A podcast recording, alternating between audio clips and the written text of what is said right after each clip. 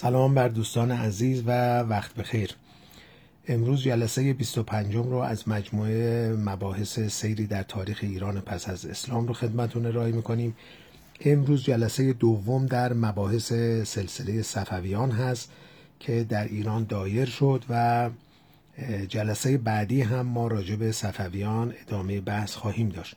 امروز راجع به تأسیس و پایگذاری سلسله صفویان و پادشاهی اونها و درگیری هایی که با عثمانی پیدا کردن بحث خواهیم کرد. فقط قبل از اینکه من این رو ادامه بدم یه اشاره کوتاهی می‌کنم که برخی از دوستان اظهار علاقه کردن که مباحث راجع به تاریخ ایران قبل از اسلام یعنی ایران باستان رو هم ما داشته باشیم که من این قول رو اینجا میدم که به شرط حیات و به امید خدا بتونیم این مباحث رو که با فروپاشی قاجاریه و برآمدن پهلوی ها به پایان خواهیم رسون جلساتی رو در زمینه تاریخ ایران و باستان که از زمان مادها شروع میشه و به فروپاشی ساسانیان می‌رسه که اون هم یک مجموعه مباحثی خواهد بود که امیدوارم که در کنار هم بتونیم اونها را هم دنبال بکنیم. خب صفویان گفتیم که از 907 تا 1148 حدود دو نیم قرن در ایران بزرگ تونستن حکومت بکنن. پایتخت اونها در ابتدا تبریز و قزوین و بعد اصفهان بود. نه پادشاه هم داشتن که حالا ما به صورت گذرا راجع به برخشون صحبت خواهیم کرد. روی برخشون هم یه مقداری مکس بیشتری خواهیم کرد به دلیل اهمیتشون مثل شاه اسماعیل مثل شاه عباس و شاه سلطان حسین که خب نقطه عطفی بود با فروپاشی صفویان با حکومت ایشون که به پایان رسید. خب همونجور که در جلسه گذشته من اشاره کردم با فروپاشی ساسانیان ما یک امپراتوری ایرانی مستقر و متمرکز و مقتدر نداشتیم تا زمان بروز و ظهور صفویان. حالا این نکته رو می‌خوام عرض بکنم که از 400 سال گذشته به این طرف هم ما هیچ امپراتوری و قدرت متمرکز و بزرگی مثل صفویان باز نداشتیم. پس بنابراین به یه اعتبار اینطوری می‌تونیم بگیم که از زمان سقوط ساسانیان تا امروز که یه چیزی حدود 1400 سال و خورده ای داره میگذره در این 1400 سال هیچ قدرتی به پایه متمرکز صفویان در ایران نبوده. البته قدرت های دیگری بودن مثل سلجوقیان مثل غزنویان مثل آلبویه اینها همه بودن. ولی قدرتی که به این ترتیب متمرکز باشه و سیستماتیک باشه و انقدر طولانی بتونه حکومت بکنه و شاخصه های دین و قدرت و واحد پولی مشخص و اقتصاد مدون و اینکه بتونن حضور دائمی خیلی چارچوبداری. حالا کاری به مثبت و منفیش نداریم. در ایران بتونن یک امپراتوری رو اداره کنن همچین چیزی ما نه قبلش بوده نه بعدش بوده. پس بنابراین از صفویان تا از ساسانیان تا کنون امپراتوری صفویان خیلی برای ما حائز اهمیت به دلایل مختلفی که حالا قبلا ذکر کردیم و الان هم یک اشاره کوتاهی خواهیم کرد. خب صفویان شما تصور کنین که در یک ایران بزرگ یعنی اگر در نقشه رو نگاه بکنین اینها پایتختشون تبریزه یعنی از زمان تأسیس که شاه اسماعیل صفوی برآمده و در غرب امپراتوری عثمانی هست که مذهبشون با اینا فرق می‌کنه یعنی اونها سنی مذهبن. در شرق امپراتوری گورکانیان هست که در هند هستن و اونها هم سنی مذهب هستن. و در شمال شرق یک قدرت دیگری هست که بهشون میگن ازبک ها که اینها هم به اصطلاح سنی مذهب هستن و البته ترک زبان. بنابراین شما این رو به عنوان یک نقطه قوت ببینید که صفویان تونستن زبان فارسی رو حتی بیشتر بهش دامن بزنن میدان بدن و زبان فارسی یک ملات اصلی این وحدت شد و این هم نکته مهمیه در تاریخ ایران. و زبان ترکی هم که گفتیم در آذربایجان قبل از اینکه اصلا صفویان به ظهور برسن که البته در دربار خودشون و خودشون ترک زبان بودن و در دربانشون هم زبان زبان ترکی بود ولی زبان دیوانی زبان فارسی بود. خب قبل از اینها آقوینلوها بودن قبلش هم که قرقوینلوها گفتیم که اینها دو دسته از حکومتگران ترکمان بودن در ایران و در زمان اینهاست که بیشتر در آذربایجان زبان ترکی جا میفته و ریشه پیدا می‌کنه و عده زیادی از مردم غرب ایران ترک زبان میشن. که البته خب خود صفویان هم که ترک زبان بودن هرچند که ریشه ترکی نداشتن اینها رو در جلسه گذشته بحثش رو کردیم. شاه اسماعیل حدود 20 سال سلطنت کرد که سه تا کار مهم رو ما از ایشون می‌بینیم. یکی اینکه اون خانخانی و ملوک و توایفی رو در ایران جمع کرد و یک حکومت مقتدر مرکزی رو دایر کرد که خودش هم به عنوان شاه صفوی و اولین شاه این سلسله بنیانگذار این سلسله بوده و تبریز رو هم به عنوان پایتخت انتخاب کرد. البته اینها اردبیل رو خیلی علاقمند بودن چون اولا زادگاه اینا بود دوم اینکه قبر شیخ صفی الدین اردبیلی اونجا بود یعنی جد اینها و خب علاقه زیادی نسبت به اردبیل داشتن. ولی اردبیل بیشتر یک مرکز به اصطلاح عاطفی روحی برای اینا داشته و هیچ وقت پایتخت اینها نبوده و شاه اسماعیل اولین جایی که به عنوان پایتخت انتخاب کرد تبریز بود.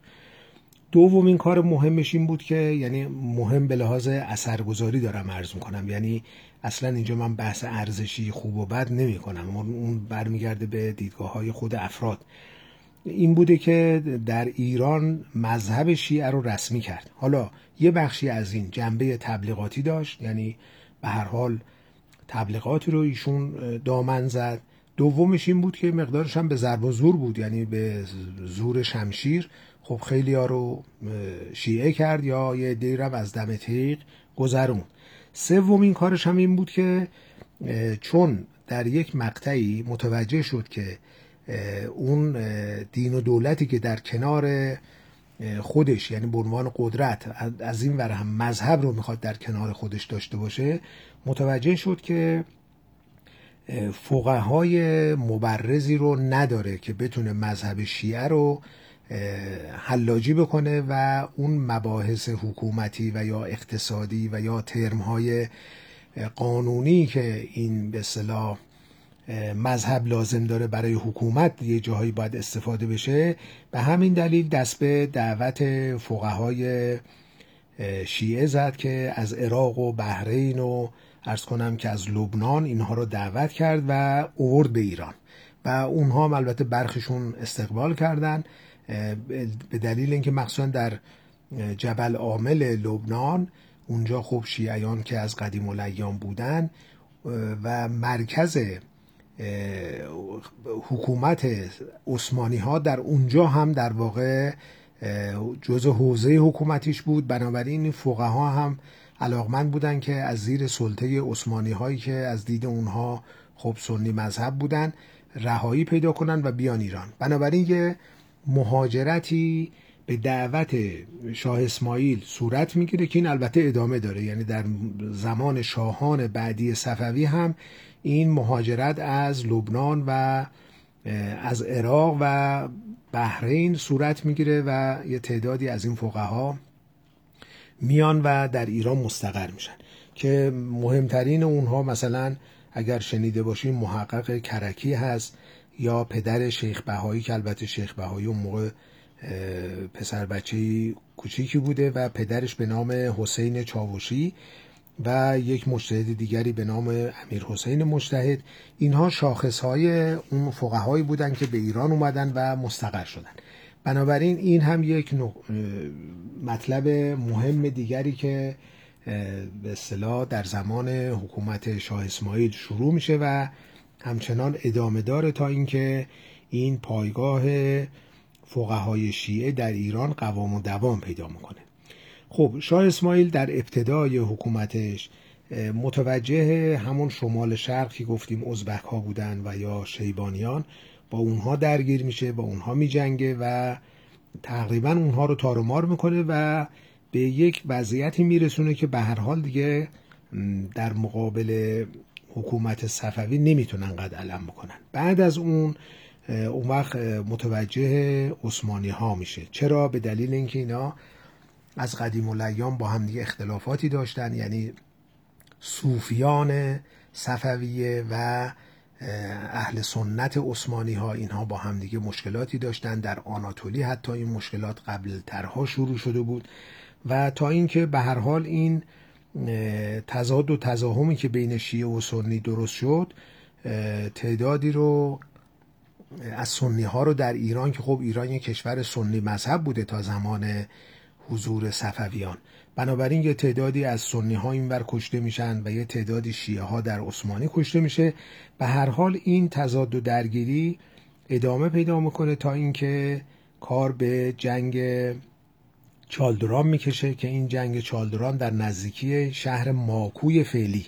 اگر در تاریخ نگاه بکنین در نقشه جغرافیایی نگاه بکنین می‌تونین محل جنگ چالدران که جنگ بسیار مهمی هست و خیلی سرنوشت سازه اون جنگ بین شاه اسماعیل صفوی از طرف ایران و سلطان سلیم عثمانی از طرف امپراتوری عثمانی رخ میده که جنگ البته به نفع عثمانی ها تمام میشه و شاه اسماعیل در این جنگ شکست می‌خوره. خب این جنگی که اینها داشتن من وقتی که دقیق بررسی می‌کردم سه تا شاخصه من پیدا کردم که باعث شکست شاه اسماعیل صفوی شد در جنگ چالدران. یکی اینکه تعداد سپاهیان شاه اسماعیل یا قزلباشا اینها تعدادشون خیلی زیاد نبود. در مقابل سپاه عثمانی که خب یک به اصطلاح سپاه خیلی درست و درمونی داشت و انبوه بودن به اضافه اینکه اونها یک سپاهیان خیلی جدیدی رو آموزش داده بودن که بهشون یعنی چری می‌گفتن و تعدادشون به هر حال بس بیشتر از سپاهیان شاه اسماعیل بود. دوم اینکه استفاده عثمانی ها از تجهیزات پیشرفته جنگی بود مثل توپ و تفنگ. که خب اینها در واقع همسایه بودن با کشورهای اروپایی و امپراتوری عثمانی خودش یه پا قدرت بود و این تجهیزات جنگی رو به دست آورده بود یا در اختیار داشت یا اینکه تولید می‌کردن در کشور خودشون در صورتی که در ایران صفوی و شاه اسماعیل اصلا از اینا بی بهره بود و بی اطلاع البته در تاریخ هستش که برخی از این قزل باشا این نکته رو به شاه اسماعیل گوشزد کردن که آقا اونها تجهیزاتی دارن توپ دارن مثلا توپ تفنگ دارن و شاه اسماعیل در جواب اونها که البته شاید از روی استیصال و نداشتن و یا دست پیدا نکردن به این تجهیزات بوده میگه که خب این وسایل جدید جنگی اینها خیلی جوان مردانه نیست. جوان مردانه اینه که شما با شمشیر بری و رو در رو به جنگی. به هر حال این هم یک عاملی بود که سپاه شاه اسماعیل صفوی شکست می‌خوره. یعنی عدم دستیابی به تجهیزات مدرن جنگی. سومیش هم این بود که شاه اسماعیل اساسا اعتقاد داشت که چون ما شیعه هستیم بر حقیم اساسا امکان نداره که ما شکست بخوریم. بنابراین در مقابل عثمانی های سنی حتما ما پیروزیم و خداوند ما رو اینجا تنها رها نمی‌کنه. بنابراین این دیدگاه هم باعث شد که اینها مجموعا شکست بخورن و این شکست به قدری سخت بود که و اینها مجبور به عقب شد، عقب نشینی شدن و سلطان سلیم اومد در تبریز رو فتح کرد و در تبریز یه مدت کوتاهی مون خودش. بنابراین تبریز از چنگ در واقع ایرانی ها در اومده بود. ولی خب بعدن که سلطان سلیم برمیگرده دوباره اینها می‌تونن تبریز رو بگیرن. خب یه تعداد زیادی ایرانی ها کشته شدن یه تعدادی از قزلباش های زیاد از بین رفتن. یه ده زیادی هم اسیر کردن از جمله همسر شاه اسماعیل که اسیر دست اونها شد و این شکست برای شاه اسماعیل بسیار آسیب روحی و روانی اصلا به ایشون زد. به طوری که دیگه بعد از این شکست در جنگ چالدران دیگه تقریبا انگیزه زیادی نداشت و بیشتر وقتش رو با میخارگی سپری می‌کرد که تقریبا از خود بیخود بشه. و به همین دلیل هم زیاد عمر نکرد. یعنی تقریبا میشه گفتش که ایشون اصلا دق کرد از سر این شکست و در 38 سالگی در سال 930 یه بیماری هم البته ظاهرا گرفته و فوت میشه و در اردبیل در جوار همون مقبره شیخ صفیالدین اردبیلی دفن شده ایشون. شاه اسماعیل با اینکه ترک زبان بود خودش شعرم میسرودا. یعنی غیر از اینکه حالا به زبان ترکی شعر میسرود به زبان فارسی هم اشعاری داره و خطایی تخلص می‌کرد. بنابراین این ذوق را هم داشت و به زبان فارسی هم که گفتم اهمیت می‌داد این هم نشون میده که یکی از چیزهای مهمیه که در زندگی شاه اسماعیل رخ داده. خب زمانی که شاه اسماعیل درگیر با عثمانی هاست درست همون مقطعیه که کشورهای اروپایی چندین چیز رو به دست آوردن و اون یکیش عرض کردم که تجهیزات مدرن جنگی دوم اینی که کشتی هایی رو اینها تونستن به آب بندازن و حرکت کردن به سوی مباحث استعماری که در تاریخ خودش یک مقوله جداست. بنابراین پرتغالیا در 15 15 یعنی 1515 که میشه برابر با 922 اینا میان از تنگه هرمز عبور می‌کنن با کشتی های جنگی خودشون و اون جزایر مهم استراتژیک خلیج فارس رو تصاحب می‌کنن.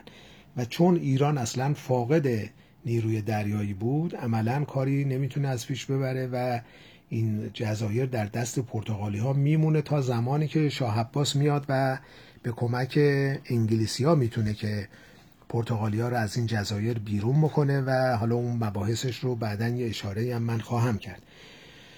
بعد از اینکه شاه اسماعیل فوت شد پسر بزرگش به نام تحماس میرزا یعنی شاه تحماس که معروف هست در تاریخ. قزل باشا در واقع قدرت اصلی رو دارن در دربار و این پسر بچه ده ساله رو چون خب پدر زود فوت شده این پسر بچه ده ساله رو به سلطنت میرسونن ولی قدرت در دست خود قزلباش هاست که البته اونها هم افراد برجسته ای دارن و نوعی از نایب السلطنگی رو دارن. حالا یه نکته رو من اینجا توی پرانتز عرض بکنم که حالا شاه اسماعیل صفوی که خیلی روی شیعه و شیعهگری اصرار میورزید یکی از چیزهای عجیبی که من در تاریخ بهش برخوردم اینه که که خودم هم هنوز جوابی براش پیدا نکردم که کسی که انقدر روی شیعهگری حساس است و اهمیت میده از دوازده امام بسیار براش مهمه و روی اینها تلاش می‌کنه که سرمایه گذاری بکنه اینها رو احیا بکنه. ولی خب خودش چندین دختر و پسر داره. حالا اسامی بچه هاش شما نگاه کنین. همین تحماسب. یه پسر دیگه ای داره به نام رستم. یه پسر دیگه ای داره به نام سام. پسر دیگرش به نام بهرام. دخترهاش مثلا یکی پریخانه یکی فرنگیسه یکی مهینه. یعنی من سوالم برای خودم این بود که کسی که انقدر به اصطلاح سنگ شیعه رو به سینه می‌زنه چطور نام فرزندان خودش رو هیچ کدوم از این اماما رو شما اینجا نمی‌بینید؟ و این نام ها بیشتر شاهنامه‌ای و اساتیری و ایرانیه تا به اصطلاح شیعه بودن و به عنوان حتی یه مسلمان. بنابراین اینا حالا نکاتیه که راجع به تاریخ صفویان یه مقداری در اون لایه های تحلیلی باید بهش پرداخت که اینجا جای بحثش رو ما نداریم ولی این رو من به عنوان یک به اصطلاح نکته مهم و معترضه خواستم که با دوستان در میون بذارم.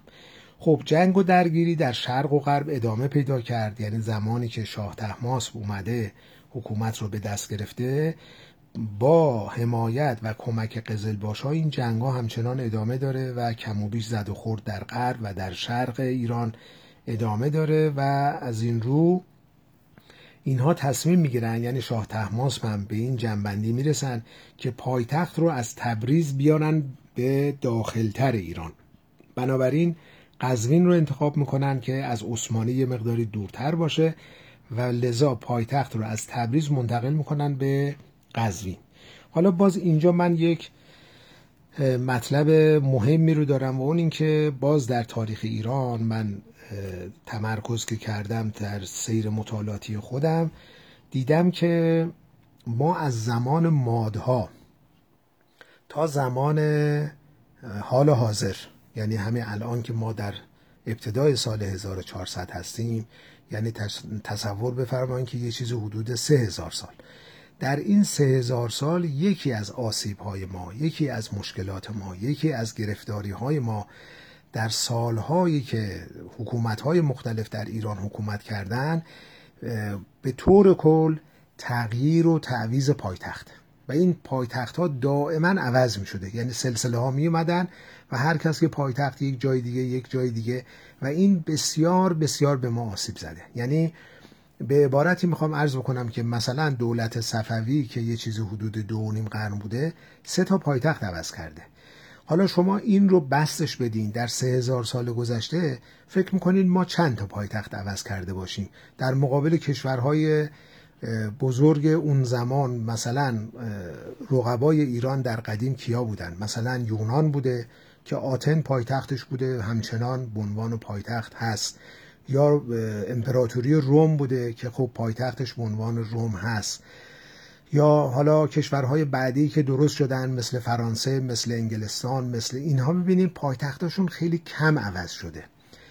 ولی ما در سه هزار سال گذشته بیش از هفتاد بار پایتخت عوض کردیم. و این بسیار آسیب زننده است برای اینکه یک تمدن قوام و دوام پیدا کنه. یعنی ما بیش از آنچه که شروع بکنیم به عنوان یک ملت از 200 سال 500 سال هزار سال دو هزار سال قبل یک حرکتی رو بکنیم که این حرکت در واقع یک بافتگی تمدنی رو به وجود بیاره. این هر وقت اومده شکل بگیره داغون شده و یه حکومت دیگری اومده یه پایتخت دیگری. البته ما مواردی داشتیم که در ایران چندین حکومت بودن چندین پایتخت بوده. یعنی همزمان در ایران بعضی وقتا پایتخت های مختلفی رو ما به طور یکجا داشتیم. خب اینا آسیب های بزرگی یعنی این هم نوع به اصطلاح مطلب بسیار به نظر من حائز اهمیتی که واقعا شاید من یه وقتی خودم این رو تبدیل به یه مقاله بکنم که این خودش به ما چه آسیب هایی رو در طول تاریخ زده. خب در سال 1561 در زمان شاه تحماس اولین هیئت اروپایی از انگلیس از طرف ملکه وقت انگلیس به سرپرستی آنتونی جنکسون به دربار شاه تحماس اومدن و زمانی که اومدن اینا پیش شاه تحماس از اونجایی که شاه تحماس خیلی آدم متشرعی بوده یعنی به لحاظ شرعیات و مباحث فقهی و اینا خیلی آدم حساسی بوده و تقریبا میگن که بیشتر عمر شاه تحماس در حمام گذشته و یا اینکه در حالت شستشو بوده چون دائما وسواس پیدا می‌کرده و بیشتر وقتش به این چیزها سپری می‌شده. زمانی که اینا میان و شاه تحماس از اینا می‌پرسه که کی هستین و چی هستین میگن مثلا ما از یک کشوری اومدیم به نام انگلستان و مثلا از لندن اومدیم و نمی‌دونم مسیحی هستیم و اینها و اینها رو با توهین و تحقیر از دربار بیرون می‌کنه که شما کافر هستین و اصلا اینجا چی می‌خواین و برای چی اومدین و اینجور. و حتی جا پای اینها رو دستور داده که خاک بریزن بعدا هم شستشو بدن که از اون نجاست اینها پاک بشه. حالا شما تصور کنین که دوران به اصطلاح رونسانس تدریجا در اروپا داره شکل می‌گیره و انقلاب صنعتی و اینا داره درست میشه و در کشور ما یک پادشاهی مثل شاه تحماس داره حکومت می‌کنه و دچار این بیماری وسواسگونه است که عمرش به این ترتیب. البته خب ایشون طولانی هم حکومت کرده 53 سال سلطنت کرده بارها هم در شرق و غرب جنگیده و البته خب در یک جایی هم به توافقاتی با عثمانی رسیده و قرارداد صلحی بستن. به هر حال ایشون هم در 984 قمری درگذشته. پس از اون پسری داشته به نام اسماعیل دوم. شاه تحماس که میمیره خب قزل باش یعنی اون جریان قوی درباری در صدد اینه که یک جانشینی برای ایشون تدارک ببینه که البته قبلا ولیعهدی تعیین شده. ولی قزل باشا بیشتر به دنبال این هستن که یه آدم مقتدری بیارن سر کار و اسماعیل دوم یعنی همین اسماعیل که پسر شاه تحماس باشه در این وقت در زندانه. یعنی شاه با این پسر خیلی زاویه داره به دلیل اینکه این اسماعیل بسیار اهل عیش و اشرته و یه مقداری هم گرایشات تسننی داره. بنابراین در زندان به سر می برد ولی قزل ها به هر حال تشخیص میدن با کمک خواهر این که همون به نام پریخان هست کمک می‌کنن و ایشون از زندان در میارن و به عنوان پادشاه سوم صفوی به حکومت و سلطنت میرسونن و ایشون حکومت رو به دست می‌گیره. چون یک معلمی داشته این اسماعیل که مقداری گرایشات سنی داشته یعنی گرایشات شیعه قالیانه نداشته. شاید درست باشه اینطوری بگیم که شیعه قالی نبوده. بنابراین این گرایشات شاه اسماعیل دوم هم به همین ترتیب بوده و خیلی از این تون روی های شیعگری در زمان ایشون دوباره تعدیل شده و یه مقداری از اون شدت و حدت شیعگری کاسته شده. منتها به حال ایشون هم دوام نمیاره و در 985 به نوعی به نظر من سربنیز شده. البته در تاریخ هست که ایشون در اثر خوشگذرانی و مصرف مواد مخدر از دنیا رفته. ولی من فکر می‌کنم که به هر حال چون با ساختار حکومتی صفویان خیلی این تجانس نداشته بنابراین به یه نوعی از سر راه برداشته میشه. پس از شاه اسماعیل هم برادر بزرگتری داشته. یعنی این شاه اسماعیل دوم برادر بزرگتری داشته به نام شاه محمد خدابنده که نابینام بود البته. و خب این به سلطنت برداشته میشه بعد از این شاه اسماعیل دوم و چون نابینا بوده خانمش مهد اولیا تقریبا همه کارها رو به دست گرفته و این شاه محمد خدا بنده که نابینا هست اینه که پدر شاه عباس کبیره. یعنی بنابراین این مدت کوتاهی که حکومت کرده و خانمش منوان مهد اولیا نایب السلطنه و حکومت رو به دست گرفته ولی با قزل باشا به مشکل برخورد می‌کنه و قزل باشا یه تهمتی به این خانم می‌زنن که روابط نامشروعی با یه نفری داره. بنابراین قزل باشا دست به یکی می‌کنن و این خانم رو خفه کردن در دربار. از بین بردن که این مادر شاه عباس باشه. بنابراین شاه عباس زمانی که به سلطنت برداشته میشه 11 سالشه و کوچیکه ولی خب حکومت همچنان باز به دست قزل باش هاست که اینها همواره قدرت بزرگی بودن در دربار صفویان و شاه عباس بعدن که به حکومت می‌رسه با این قزل ها به مشکلاتی برخورد می‌کنه و اینها رو سرکوب می‌کنه. خیلی هاشون رو از بین می‌بره و یک جریان جدیدتری درست می‌کنه به نام شاه سونها یا شاه دوست ها که این کاریه که شاه عباس کرده و خب زمانی که شاه عباس به قدرت رسیده تقریبا کارهای بسیار مهمی انجام داده که در واقع می‌تونیم بگیم اوج قدرت حکومت صفویان هم هست. حالا جلسه بعد ما ادامه حکومت صفویان رو خواهیم گفت و برافتادن سلسله صفویان که اون هم مباحث خیلی مهمی هستش که بهش خواهیم پرداخت. متشکرم.